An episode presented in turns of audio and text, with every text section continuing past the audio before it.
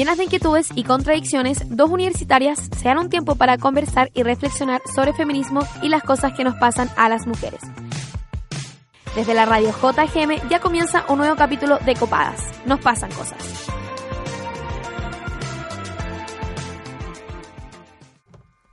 En un almuerzo familiar me encontré a mí misma dando explicaciones innecesarias. Creo que hay demasiadas personas en un mundo que estamos destruyendo demasiado rápido. Aparte, qué dolor el parto y qué lata no dormir por los llantos. Me quiero desarrollar profesionalmente. Argumentaba para que yo y mi idea de no tener hijos fuéramos tomadas en serio. Hasta que mi hermano me chantó en seco. Oye, no tenéis que dar explicaciones, ¿no querís nomás?, me dijo.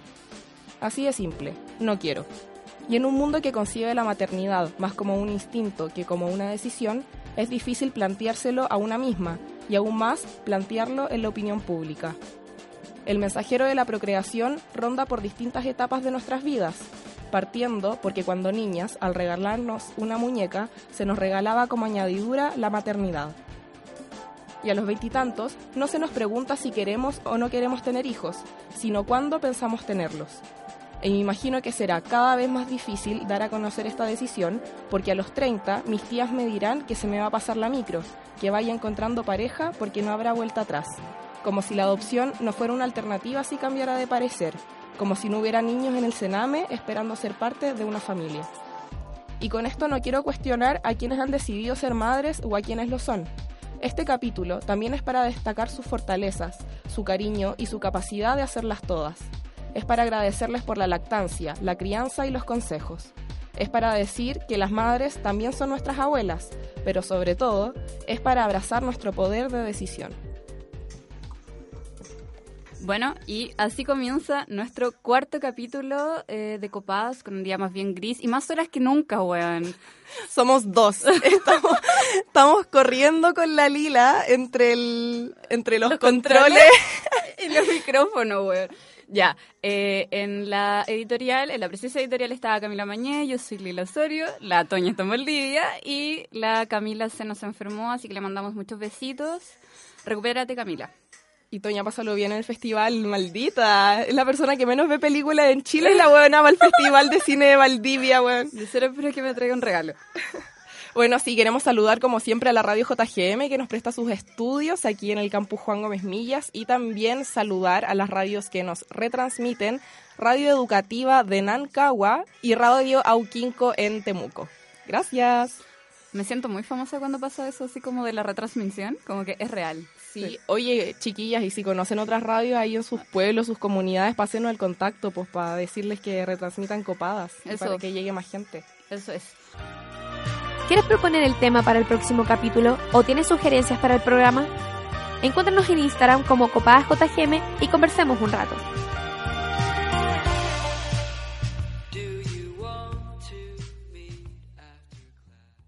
Bueno, como ya lo vaticinamos en la editorial del día de hoy, vamos a hablar sobre la maternidad, ser madres, no ser madres, decidirlo, imponerlo, cómo hablar del tema.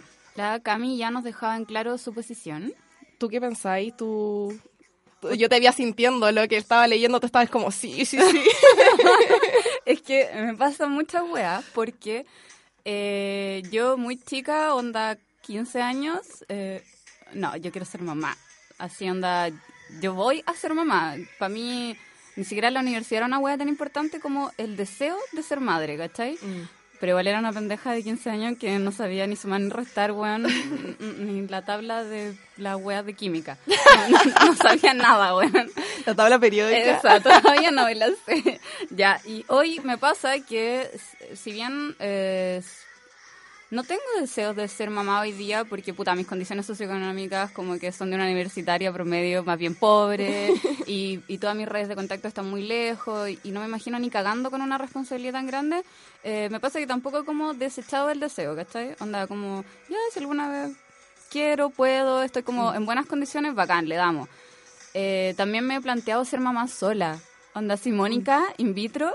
Ah, ya. Bueno, como bebé de un astronauta, ya, así, también lo he pensado y como que ya, obvio que doy la mansa cara, como que me he sentido muy capaz, pero después me acuerdo de todo lo que hay que pagar y como cuán caro sale una persona y quedo para el pico de nuevo, entonces Es una... Ah, tú decís como no el proceso de ser madre sola, sino como... Porque también podía adoptar. Yo tengo una tía que adoptó a una niña y también ella soltera, pero jugaba igual, pues bacán. O sea, como que está esta falsa concepción de que uno solamente puede ser madre cuando tiene una pareja. Claro. Y una pareja hombre, cuando no necesariamente es así. No, pues ni cagando. De hecho, como que solamente yo he estado comentando weas muy desde la heterosexualidad primero y pensando segundo en tener una pareja como estable, así, estando con un compañero. Sí, es verdad, pero ni cagando son como las únicas opciones, pues. De hecho, ¿cuánto será la tasa de adopción hoy en día en Chile? No sé, amiga. ¿Por qué no se promueve ni cagando la wea? No, es verdad. Onda, nadie habla de... Sí. ¿Sabía a mí lo que me pasa? Que, puta, soy muy política para la weá, pero me pasa que siento que estamos como perdiendo la batalla en el sentido de que las mujeres, como las personas bacanes que conozco, como de izquierda, feminista, no quieren tener hijos, ¿cachai? Uh-huh. Porque se proyectan en otro sentido, da lo mismo. Pero, weón, ahí veo a José Antonio Cast como teniendo con 15 hijos, weón, y es como, maldita UDI, onda nos van a ganar esta batalla si es que no tenemos hijos. La cagó el porcentaje de electores de la derecha, solo se sustentan sus hijos. Su familia.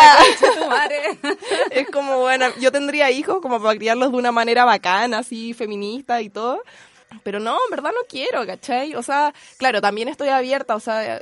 hay gente que habla del instinto maternal que te va a llegar en algún momento, que eso lo digo ahora, que después como bueno ya, entonces que después me llegue la wea, pero no pienso tener como claro ese aspecto de mi vida, bueno, a los 22 años, ¿cachai? Guau, ni cagando. Entonces eso, en verdad una vez yo le dije a mi papá, onda, asúmelo, si es que yo no voy a tener hijos, si es que quedo embarazada voy a abortar, y le dio como un soponcio así como que casi se desmayó porque no lo consigue de ninguna manera, y al final es el poder de decisión, como lo dije en el editorial, pues si no es como criticar a las madres o ni nada, en verdad una vez una amiga me dijo que para ella el feminismo era que dejarnos a las mujeres hacer la guay que queramos. Eso es, pues, que nadie se meta con nuestros cuerpos ni nuestras decisiones.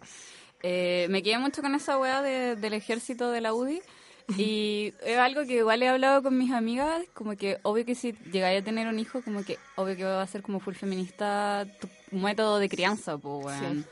Como, obvio, no sé, no se me imagina de otra forma. Pero tampoco siento que esté bien decir como, weón, tengo 22 años y puedo decidir plenamente consciente que quiero una guagua, como ni cagando. No, yo no me siento preparada para tomar esa decisión, ¿cachai? Y pienso en todas las mujeres que fueron que tuvieron embarazo adolescente, que llevaron a cabo, onda, que tuvieron a los bebés y no abortaron, y pienso que son mujeres que enfrentan vidas sumamente difíciles en la situación actual, como en el sistema actual, ¿cachai?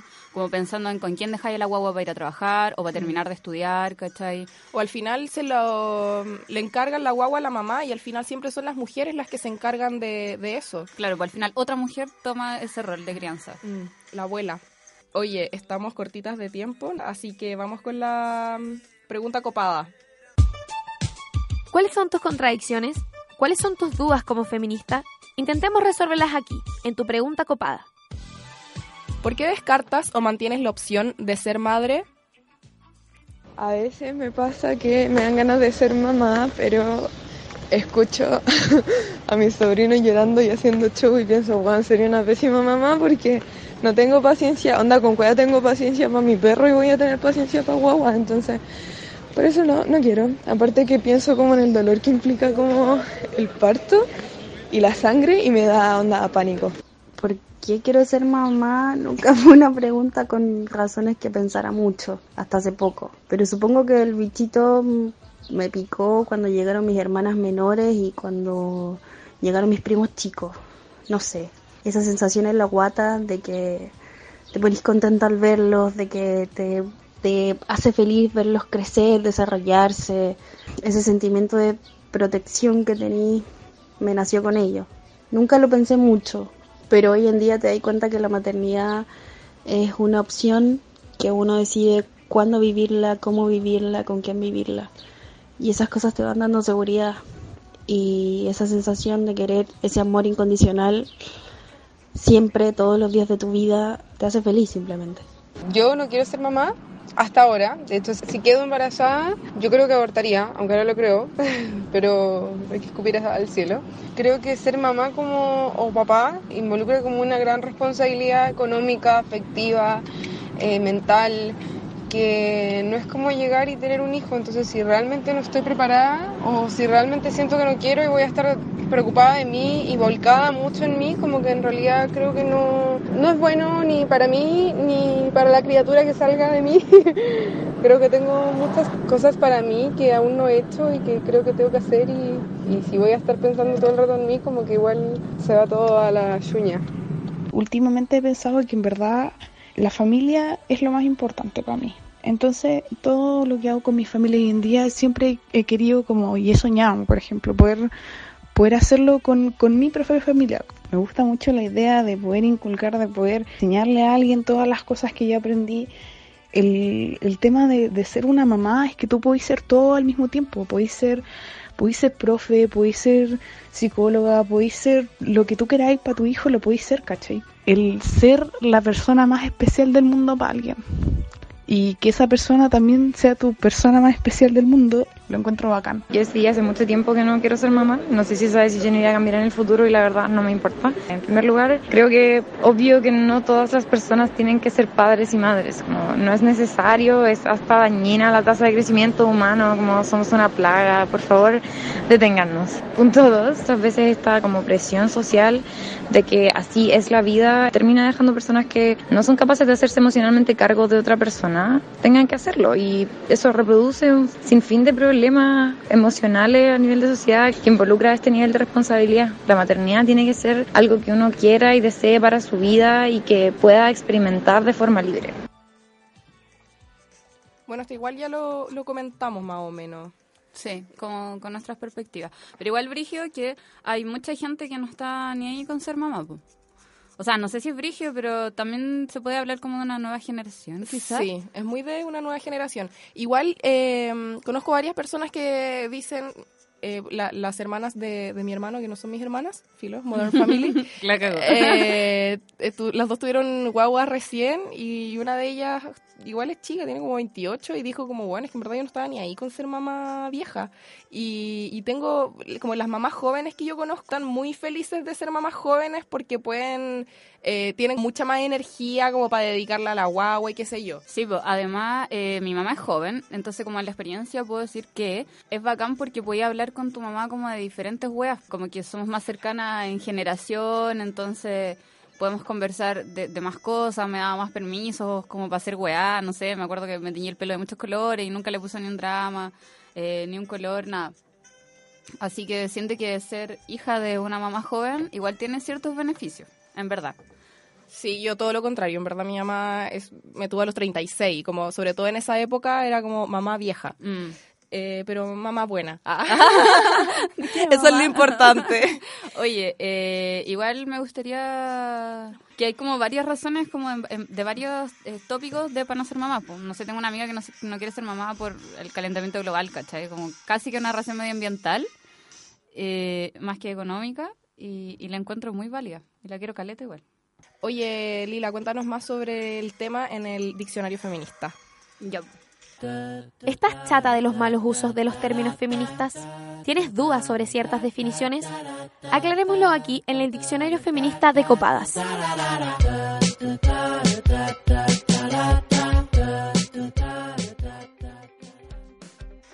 Hoy en nuestro Diccionario Feminista hablaremos sobre corresponsabilidad paternal. ¿Ah? ¿Verdad?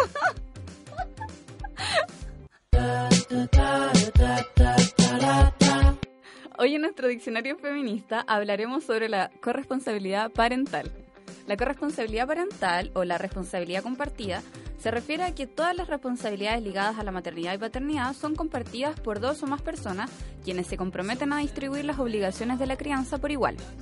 Esta forma de criar puede ser compartida entre madres, padres, pero también con otros actores importantes en la vida de los niños. Por ejemplo, los abuelos, las abuelas, los tíos, las tías, los amigues de los padres, etc. La corresponsabilidad parental es una forma de crianza que busca frenar la violencia de género, la perpetuación de estereotipos y los roles de géneros que giran en torno a la crianza. Brígido, que es una wea muy ¿Onda normal? Me encanta que te estoy respondiendo sola porque estaba en los controles y estoy corriendo de un lado a otro. Estoy actuando natural, como rellenando. Ya, brigio, que es un término que debiese ser muy normal, pero que no lo es. Qué cuático. Onda, que la corresponsabilidad parental también es una forma de crianza que abarca como al entorno familiar o de amigos o a la red que va a tener ese niño como a lo largo de su vida. Estaba pensando como en los métodos de crianza onda full de la era cavernaria, onda que los niños se criaban todos juntos a cargo como de las personas mayores, ¿cachai? Mientras los padres tenían que salir a recolectar, a cazar o hacer cualquier actividad que realizaran. Claro. ¿En tu casa eran corresponsables? Yo no conozco a mi viejo biológico. Ah, ya. Bueno, sabéis que a mí me pasa, caleta, que en este momento de mi vida, así yo no sabía esa parte de tu vida, pero tengo como 4 amigues cercanes que están demandando a los viejos por pensión, así, y como muy cercanos, ¿cachai? Y siento que es tan común esa weá de que se manda a cambiar el hombre, y ahora te cuento a ti, son 5. Buena, y no hay ni siquiera castigo social, ¿cachai? Como que esa persona puede seguir su vida. Yo no conozco, ay, esto es muy íntimo, yo no conozco a mi progenitor, pero weón, son 22 años que el loco ni siquiera se ha preguntado dónde mierda estoy, ¿cachai? Y filo, ya, como que no me importa porque a mí me crió la pareja de mi mamá, mi papá, en verdad, y el papá de mis hermanas y toda la weá, pero... Tampoco había una corresponsabilidad parental tan marcada porque mi viejo trabajaba como en exceso. Y cuando vivíamos como en la casa de mi abuela, como que sí pasaba eso de que nos juntaban a todos los niños, como los primos, los hermanos, como que hacían un choclón de niños y nos tenían como entretenidos todo el día haciendo tareas o haciendo weas, como todos juntos.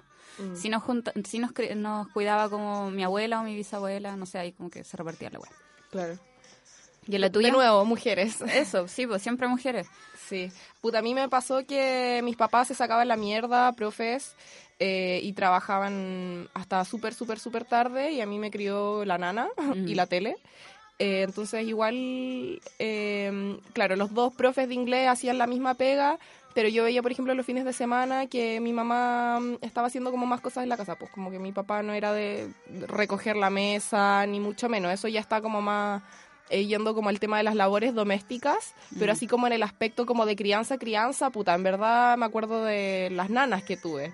Más como, obviamente que hay un aspecto de crianza como mucho más general, ¿cachai? Pero no tengo memoria como para recordar cierto sesgo que hubo como entre mi papá y mi mamá.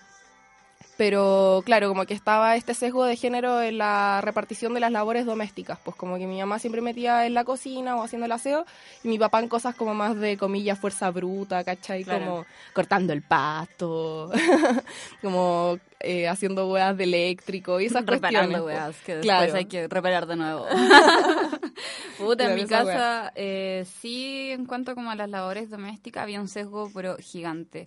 Onda... no tengo ningún recuerdo de mi papá peinándome, por ejemplo. Ah, no, pues. Ninguno. Bueno, mi mamá tampoco, mi mamá nunca le pegó esas weas. De hecho, tuve piojos como por 3 meses y mi mamá le dije, mamá, me pica la cabeza. Y me revisó y me dijo, no tenéis nada. Y así estuve caleta de tiempo hasta que mi nana me dijo así. No. Puta. Mamá, te perdono. Vengo a reconciliarme contigo. No, sí, qué brigio. Pero lo que sí, mi viejo cocinaba caleta. Entonces, no era una hueá como que ya mi mamá pasaba a metida en la cocina y la hueá. Pero era lo único que hacía, ¿cachai? Como que no pescaba ni en otra hueá. Trabajaba y nos cocinaba a veces. Entonces, no sé si eso es muy corresponsable, papá. Papá no progenitor. Eso. Es verdad. Oye, Lila, ¿qué canción querés poner? Ahora escuchamos una de Calibuchi, ¿te tinca? Ya, ¿cuál? Dead to Me, onda muerto para mí. Ah. La maternidad está muerta para mí.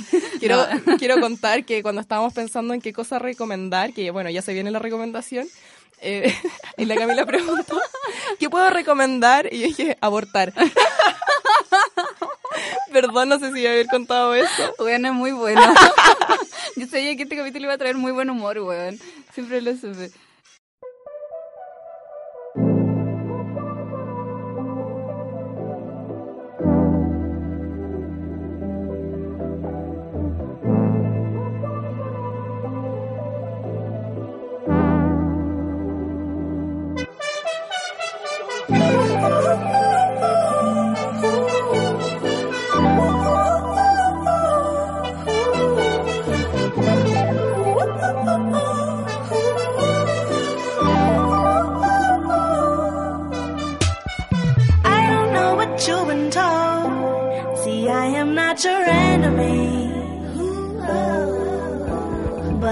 There's one thing that I know, is that you ain't a friend of me. So don't come for me unless I send for you. No, you're dead to me. Just don't come for me. I won't send for you. No, you're dead to me. You're dead to me. Oh, you're dead to me. Not obsessed, just let me go.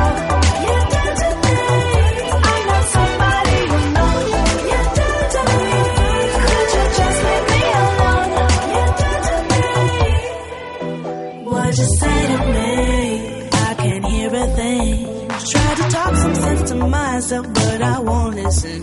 I'm what God made of me. No need to pretend.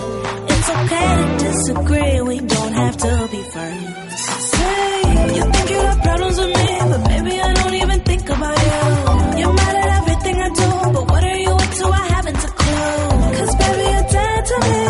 Why can't I be dead to you? I think that know the truth. You're obsessed, just let it go. You're dead to me. You're obsessed, just let me go. You're dead to me. I'm not somebody you know. You're dead to me. Could you just leave me alone? You're dead to me. Why can't you say you're dead to me? Just let it be. You're dead to me. Why can't you say you're dead to me? Just let it be. You're dead to me.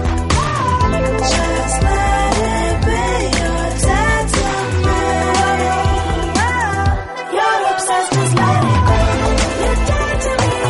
You're obsessed, just let me go. You're dead to me. I'm not somebody you know. You're dead to me. Could you just leave me alone? You're dead to me. You're dead to me.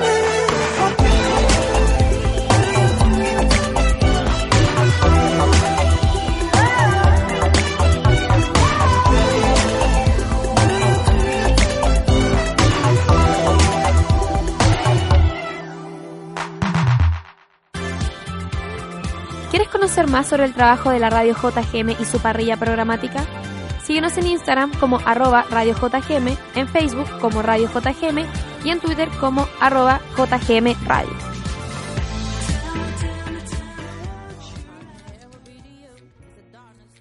La entrevistada de hoy es Naihomi Gálvez, que es fundadora de Cría Iguales, que se encarga, que activa en realidad por el tema de la corresponsabilidad parental. ¿Cómo estás, Naihomi? Hola, muy bien, gracias. ¿Y tú? Bien, también. Me ha resfriado igual. Oye, cuéntanos cómo se pone en práctica la corresponsabilidad parental. ¿Qué es lo que tienen que hacer los hombres para ser corresponsables?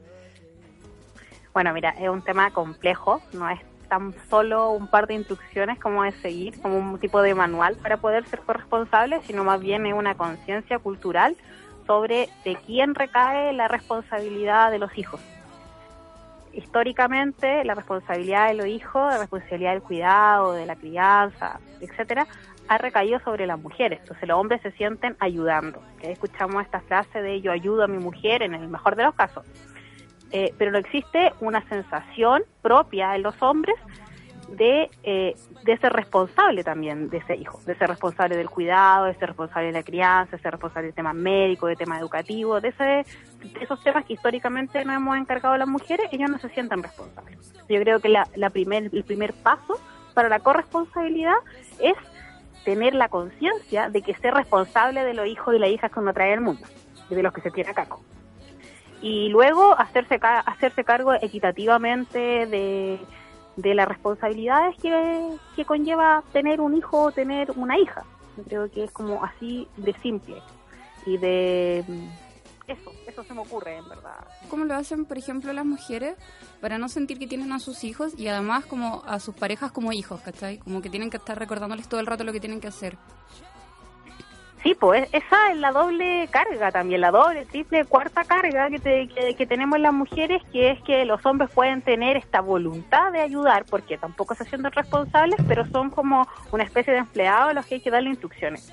y dar instrucciones constantemente para algo que se supone que uno tiene que administrar y autogestionar es súper agotador. Yo creo que también parte por las mujeres.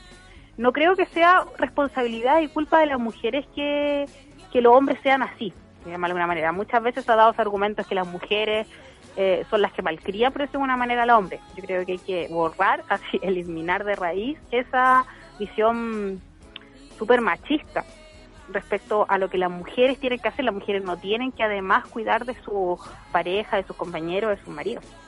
Yo creo que eso, que las mujeres lo que deberían hacer es poder llegar a reglas reales de corresponsabilidad, de el sentir que esto también es responsabilidad del hombre, que no es solo responsabilidad de ellas, que no es como una carga innata que tenemos las mujeres por parir en el fondo. ¿Y ustedes como organización qué tipo de actividades hacen para promover la corresponsabilidad? Mira, nosotros actualmente estamos un poco pasivos, no hemos estado con muchas actividades por razones personales, por motivos de estudio, pero generalmente habíamos estado un poco más activos, por ejemplo, el año pasado y los años anteriores, ya más que nada charlas, círculos de hombres, por ejemplo, en los cuales uno de los temas principales era la corresponsabilidad, de que naciera la organización desde los hombres para los hombres también. Que ellos mismos pudieran cuestionarse y sin necesidad de que una mujer estuviera nuevamente como educando. Eso era parte de las actividades, yo creo que de las actividades como con más resultados que tuvimos, fue estos círculos de hombres y círculos de padres también que se hicieron muchas veces, hicimos de 20, por ejemplo, un número, en el cual participaban diversos varones, padre o no, a entre otros temas, conversar también sobre esto, sobre las responsabilidades como sociedad, sobre hacer un mea culpa también, sobre cómo han sido con su hijo, o cómo fueron sus papás, cómo fueron las paternidades también aprendidas que existen culturalmente. Oye, nosotras también... Sabes que tenemos la duda como el rol que tiene que cumplir el hombre en la etapa del embarazo, porque quizás se puede ser más obvio las labores que tienen que hacer cuando ya nació el hijo o la hija, pero por ejemplo cuando la mujer está embarazada y el hombre está ahí como mirando el techo, como, claro.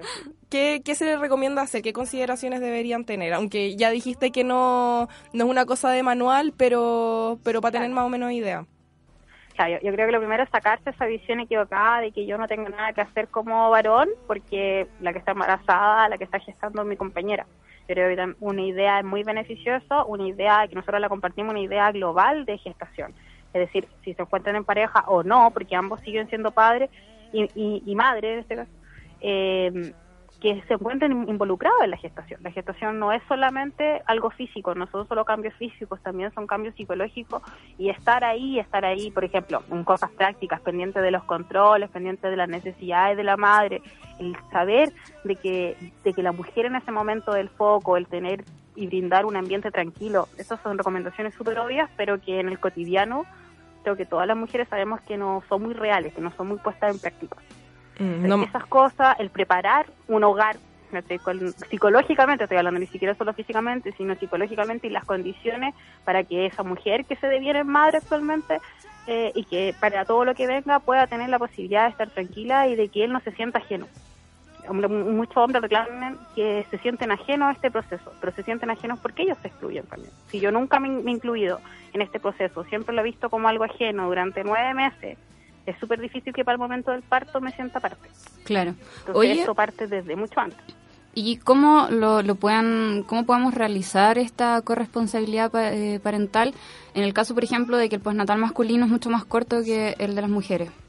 Sí, mira, ahí yo tengo algunas reflexiones con respecto al postnatal, así que qué buena pregunta. Uh-huh. El postnatal masculino hoy día no existe, o sea, esa es la verdad. El postnatal masculino hoy día son 5 días, masculino probablemente tal, son 5 días, que es una burla, o sea... Si va a parir en un hospital o una clínica, alcanza a ir a inscribir a la guagua al registro civil y está ahí. Se te acabaron los 5 días. Entonces eso no es un postnatal real. Es un postnatal administrativo, podríamos llamarlo, pero no es real.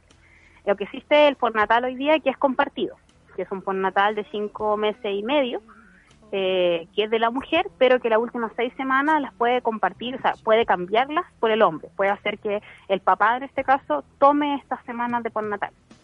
Hace poco veía una cifra que salieron, estuvo como en boga nuevamente el tema del postnatal y del postnatal masculino, de por qué los hombres no tomaban estas 6 semanas. hay una cifra que es muy, muy baja, algo así como el 1% de los hombres que han tomado este postnatal, o sea, que las mujeres han cedido estas 6 semanas y ellos se han hecho cargo. Y lo que me llamaba la atención de este reportaje que te cuento, uh-huh, es que había muchas razones, por ejemplo, que el hombre prefería el trabajo, que además las familias preferían que la mujer fuera, porque en general la mujer ganaba menos que el hombre, entonces el hombre, como eso tiene un techo de hasta donde se paga el postnatal, preferían eso. Y pareciera ser como que no encontraba la razón de por qué los hombres no lo hacían. Yo creo que hay dos razones, que si bien es cierto que los hombres no se encuentran como en el rol de poder asumir este postnatal, de sentirse responsable, de sentir que ellos tienen esta responsabilidad de tener este postnatal, yo creo que tiene que ver con una cosa, no sé llamarla biológica, pero una cosa también de atender a cuál es la realidad emocional, psicoemocional y natural y de necesidades naturales que está teniendo esa madre y ese bebé. O sea, es súper difícil para la mayoría de las mujeres el dejar a la guagua a los 5 meses y medio a cargo de una sola cuna o del cuidado de otro. Entonces imagínate dejarlo a los 4. Claro. Ahí es como es el tema, no es un tema yo creo como de egoísmo, sino el tema también de respecto a las mujeres, porque ese era uno de los argumentos, que las mujeres se sentían, eran como egoístas respecto al postnatal. Yo creo que es un error como sociedad el quitarle semanas al recién nacido con la mamá para dársela al papá, cuando debería ser simultáneo, debería ser después, no lo sé, debería ser otro mecanismo, pero el quitarle es un error, es totalmente un error, es no entender la realidad que estáis viviendo. Claro, al final de cuentas el problema se transforma en un drama de políticas públicas que no están pensadas para nadie, en verdad. No, pues no, y no están pensadas para el recién nacido ni para la madre. Mucho menos. Y tampoco para el padre, porque el padre ahí no es como una responsabilidad como derivada. No hay un postnatal, no hay un derecho, un deber propio, sino siempre si la mujer lo cede. Como que la mujer fuera de responsable y ella cede esa responsabilidad. Entonces ahí tiene mucho que ver también con cuáles son las concepciones culturales que tenemos sobre la maternidad y la paternidad desde lo más temprano hacia adelante. Bueno, recordar que estamos conversando con Naihomi Gálvez, fundadora de Cría Iguales, y también queremos ahora pasar a otro tema porque sabemos que fuiste parte de la Coordinadora por los Derechos de Nacimiento Chile. Y nos gustaría que nos contaras en qué consiste el parto respetado, que es un tema por el cual ustedes abogan. Bueno, mira, el parto respetado, también se le ha llamado el parto humanizado, es un parto en el cual se respete los derechos básicos, hablando de derechos humanos, de la mujer y del recién nacido. Las mujeres en Chile y en el mundo en general, pero en Chile viven una violencia obstétrica muy importante en el momento de su parto y su embarazo. La violencia obstétrica es aquella que sufren las mujeres a manos de funcionarios de salud de una maternidad, por ejemplo, o cuando se encuentran embarazadas, y que puede consistir en humillaciones físicas, en agresiones físicas, en humillaciones, en burla, en una excesiva medicalización, en un excesivo uso de cesárea innecesaria. Son algunos de los ejemplos. Entonces, el parto respetado es cuando la violencia obstétrica no ocurre. Es un parto en que la mujer sea la protagonista y su presencia y su círculo familiar o el acompañante que tenga. Yeah. Esto parece muy obvio, pero hoy día no es obvio. Hoy día los protagonistas de los partos son los médicos, son las instituciones, no se respetan los tiempos de ninguno. Y la mujer pasa a ser vulnerada. Además tenemos uno, por ser mujer, que ya nos encontramos en una situación de vulnerabilidad, y otra que estamos pariendo. Entonces, ahí es un foco muy conflictivo en el cual podemos estar muy vulnerables. Esto no significa entonces que sea un parto en casa, necesariamente. ¿Se puede dar en una clínica, en un hospital? Claro, o sea, un parto respetado puede ser en cualquier parte, porque uno de los derechos humanos de las mujeres y los niños los puede respetar en cualquier parte. Uno puede respetar los procesos fisiológicos de la mujer, del recién nacido, en cualquier parte. Aquí existen opciones, claro. El parto en casa se ha levantado como una opción ante la violencia obstétrica. Es muy difícil y ha sido muy difícil, o sea, imagínate que las recomendaciones de la OMS respecto a parto respetado son del 89, hace 30 años casi, y hoy día recién encontramos que hay algunas maternidades, algunas clínicas y hospitales que están aplicando algunos de estos protocolos. Entonces, como ha sido muy difícil el poder avanzar en materia de derechos humanos de las mujeres, bueno, en toda materia en todo caso, el parto en casa se ha vuelto una opción porque tienen muchas menos posibilidades de sufrir violencia obstétrica en un parto en casa, aunque puede sufrirlo igualmente, pero la realidad dice que es menor, entonces por eso se levanta como una opción, pero no es un sinónimo parto respetado o parto en casa. Claro. Oye, ¿y por qué el parto respetado no está garantizado en el sistema público, por ejemplo? ¿Y tiene que levantarse como una alternativa en clínicas privadas o en algunas maternidades? No. Claro, o sea, no, mira, está garantizado. O sea, si los programas existen. El Chile Crece Contigo existe y todas las recomendaciones de la OMS, todas las recomendaciones de respetar el proceso fisiológico, del apego del bebé y de la mamá, de la no separación, de promover la lactancia materna, del respetar qué es lo que quiere la mamá para su parto, el derecho al acompañamiento, estoy nombrando algunos de los derechos, eso se encuentra garantizado por el FIOCUNOMER, se encuentra dentro de la normativa. Entonces lo que no pasa es que no se respeta.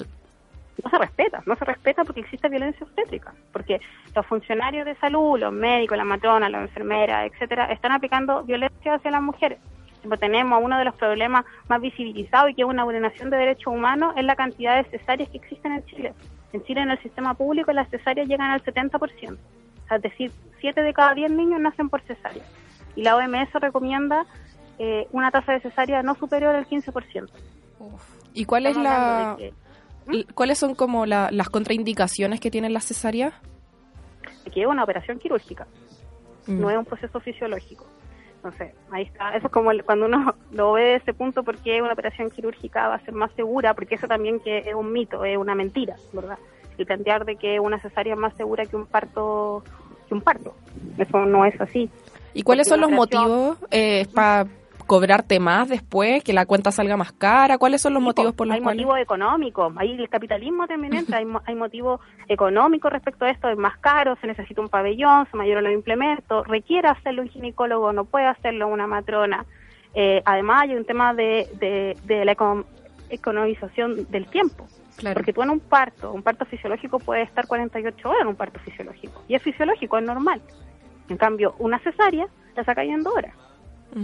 Porque además existen muchos intereses personales respecto a la cesárea. Por ejemplo, cuando se vienen las vacaciones o se vienen fiestas o se viene Navidad, hay una gran ola de cesárea.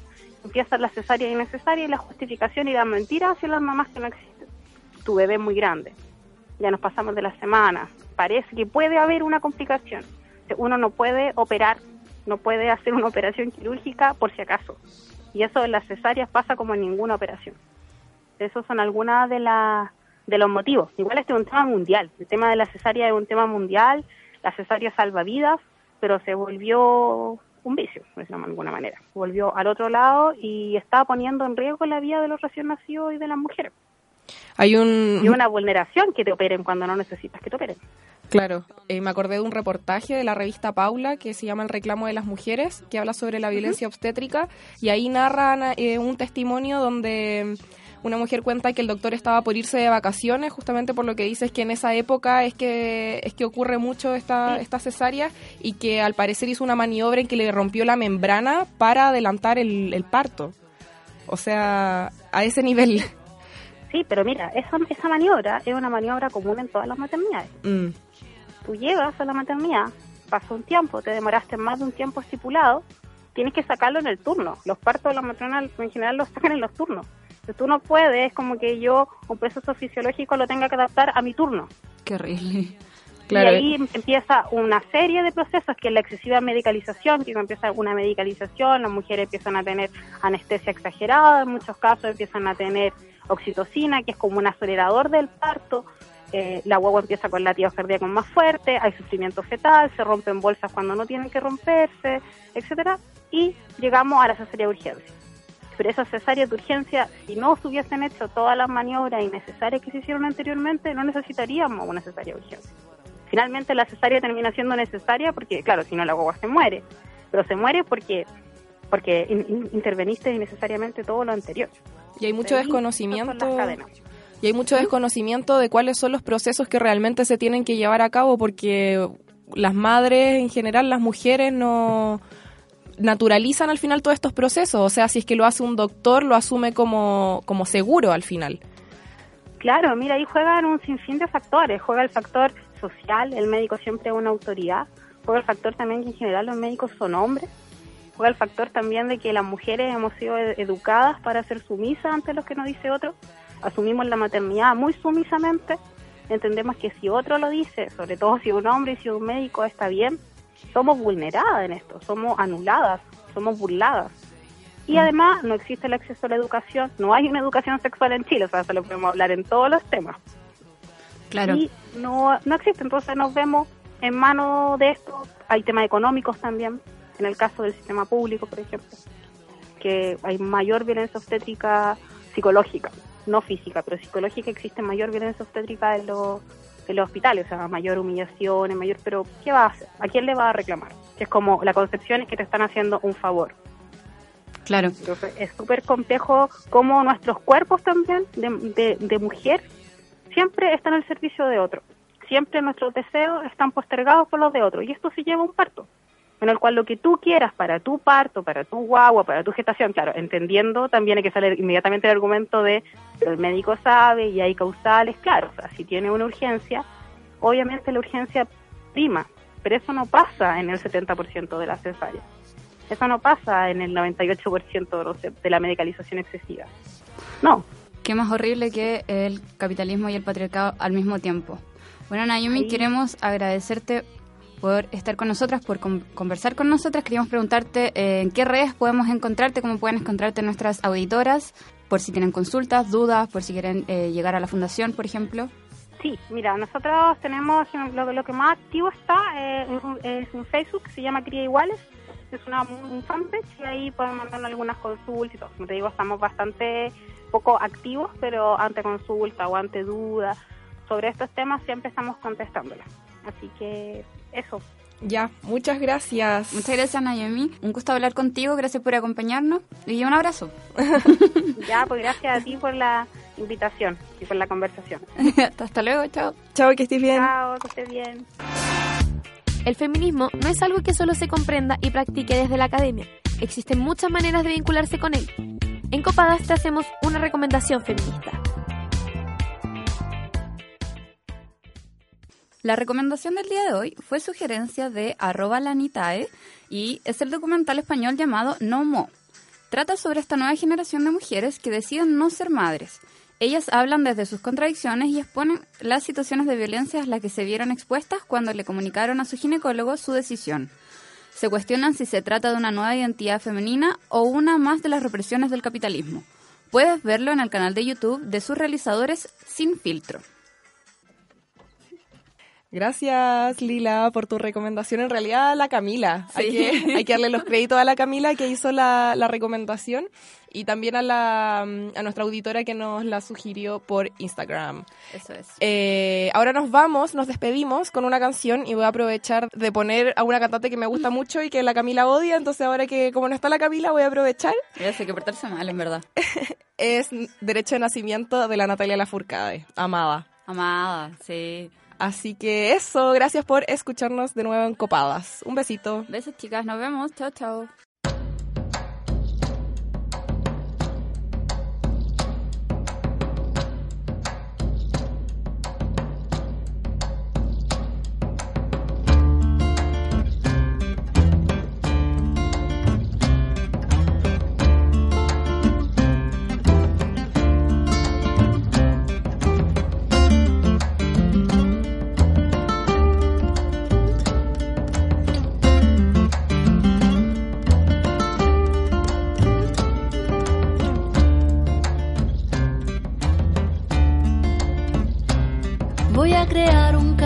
Para poder existir, para mover la tierra, los hombres y sobrevivir, para curar mi corazón, a la mente dejarla fluir, para el espíritu elevar y dejarlo llegar al fin. Yo no nací sin causa, yo no nací sin fe. Mi corazón pega fuerte para gritar a los que no sienten así, perseguir a la felicidad. Voy a crear un canto para el cielo respetar,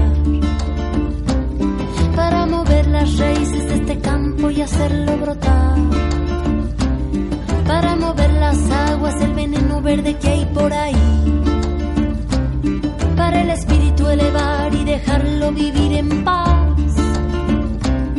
Yo no nací sin causa, yo no nací sin fe. Mi corazón pega fuerte para gritar a los que nos mienten, así perseguir a la felicidad y así perseguir a la felicidad, que es un derecho de nacimiento, es el motor de nuestro movimiento. Porque reclamo libertad de pensamiento, si no la pido es porque estoy muriendo.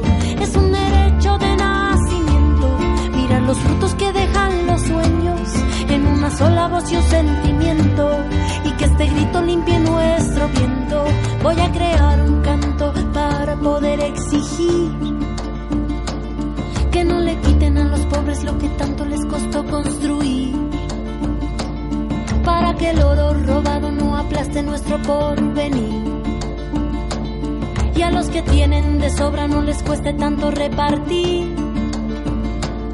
Voy a elevar mi canto para hacerlos despertar, a los que van dormidos por la vida sin querer mirar, para que el río no lleve sangre, lleve flores y el mal sanar, para el espíritu elevar y dejarlo vivir en paz. Yo